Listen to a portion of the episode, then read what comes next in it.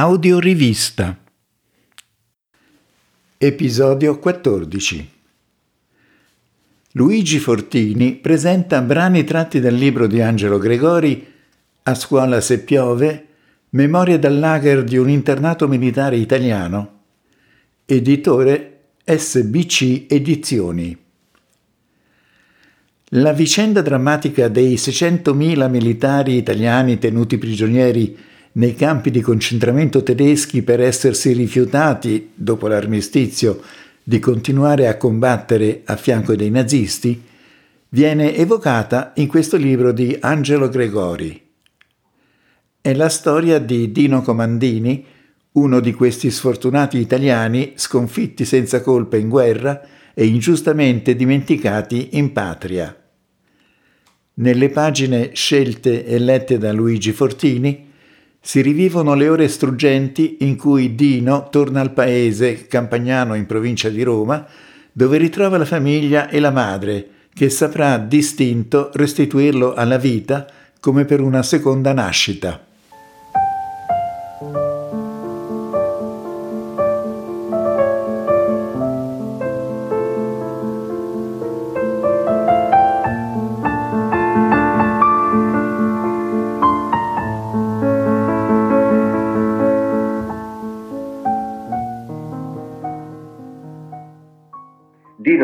Sorpreso per la grande voglia, direi bisogno trattenuto per tanto tempo, di raccontare la sua vicenda. Il ritorno a casa. Conoscevo bene quei posti. Prima della guerra avevo lavorato proprio da quelle parti, dentro la cava dei Michetti. Faceva caldo, si sentiva la differenza di temperatura rispetto al giorno prima. Quella era la mia terra. Da quando ero nato sapevo che il mese di luglio è una manna dal cielo quando non c'è umidità. Era già estate, il tempo del grano. Camminando rasente la Cassia e a volte tagliando per i campi, in quasi due ore arrivai a Monterosi. Erano circa le dieci di sera. Dinanzi a un cortile c'erano dei bambini che giocavano a pallone. Appena mi videro smisero di giocare e spaventati corsero ad avvertire le mamme della mia presenza. L'aspetto contava anche allora e il mio era sempre poco raccomandabile. Uno sconosciuto di quei tempi, come anche nei nostri, metteva una certa ansietà.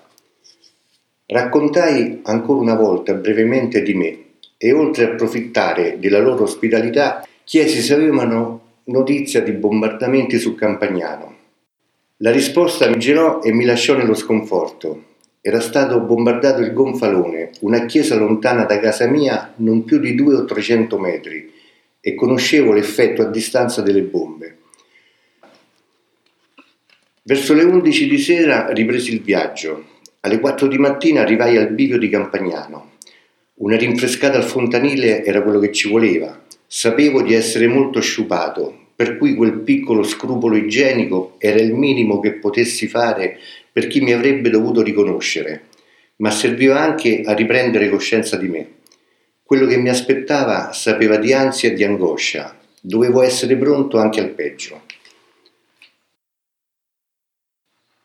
Nell'animo sentivo galoppare emozioni confuse, l'ansia per eventuali cambiamenti inattesi dopo più di due anni e mezzo di assenza la paura di non trovare i miei cari, la vergogna per come ero conciato.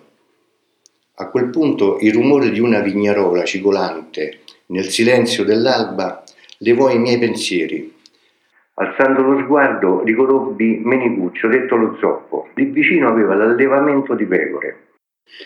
Quando mi incrociò, stando dall'altra parte della strada, tirando dritto nella direzione opposta, senza nemmeno fermarsi a salutare, senza degnarmi di una piccola attenzione, bofonchiò malvolentieri quasi mi facesse un favore. Oh, muovete, che su te stanno a aspettare, senza aggiungere altro. Restai molto deluso di quell'atteggiamento. Che razza di paesano è? Pensai, torno dalla guerra che ho fatto pure per lui e non mi degna di un'attenzione. Mica dico tanto, un passaggio fino a Campagnano. E ancora da solo fra me e me. Che ci sono stato a fare in guerra? Perché ho sofferto tanto? Per quelli come questo? Ripresi a camminare su per il pavone. Da una parte della mia strada, nelle proprietà di Ciufolini, stavano trebbiando. Fra i lavoranti riconobbi Peppe, detto Tonno, che lì faceva il capoccia. Lo riconobbi perché era particolarmente alto e da lontano la figura sua era di una spanna sopra gli altri che lavoravano piegati alla trebbia. Non mi fermai, non volevo né potevo fermarmi. Tutto dentro di me accelerava, il cuore mi spaccava il petto. Dopo un po' ancora un incontro. Era Lauro Rosati in bicicletta, diretto alla trebbia che avevo appena visto si fermò e mi disse eccitato: Dino, dai, che ti stanno aspettando. Girò la bicicletta e mi accompagnò fino su al paese. Il mondo è fatto di tanti soggetti, non si può generalizzare quando ci capitano i peggiori, c'è sempre qualcuno che alza la media. Ecco finalmente un paesano gentile, pensai, un po' di calore dopo tante sofferenze. Beh, penso che me lo sono meritato, no? Arrivati sotto casa ringraziai Lauro per la sua gentilezza, ma non potevo trattenermi di più con lui. Il cuore che già furoreggiava era ormai un motore fuori controllo. A venti metri dal portone di casa mi lanciai in volo e sfidando la legge di gravità salii sulle scale senza sfiorarle. Incontrai mio fratello ma non lo riconobbi. Arrivai al piano. Fuori sul pianerottolo c'erano tante persone, guardavo tutti ma non vedevo nessuno, volti in parte conosciuti, in parte no che mi salutavano, mi abbracciavano, mi toccavano, ma io cercavo lei, mia madre. Quando finalmente la vidi, la presi e la sollevai su in alto con me con tutta la forza che avevo addosso. La strinsi fortemente, la baciai e ribaciai, e stretti stretti piangemmo insieme, mentre la gente strillava e festeggiava. Dopo un po' di tempo, non saprei dire quanto, perché ero intontito, mia madre chiese a tutti di uscire. Chiuse la porta, prese una conca piena d'acqua e mi chiese di spogliarmi. A quella richiesta istintivamente mi ritrassi, provai imbarazzo. Era passato tanto tempo che non ci vedevamo.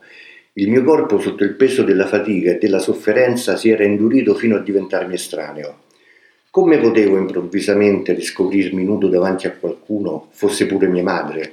Lei, come sempre, si rese subito conto del mio stato d'animo e all'improvviso, con tutta la voce che aveva in gola, so tu madre, Dino, tu madre.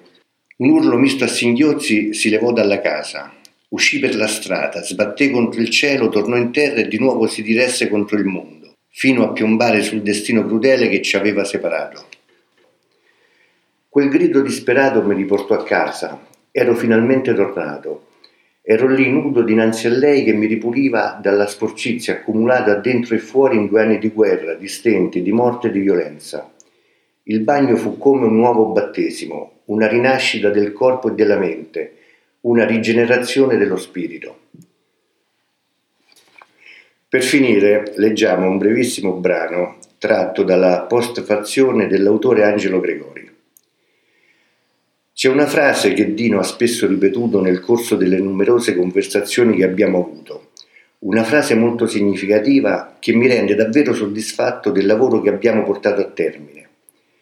Sai Angelo, che con queste domande che mi hai fatto mi si è smosso tutto dentro, però sono contento, mi sento meglio.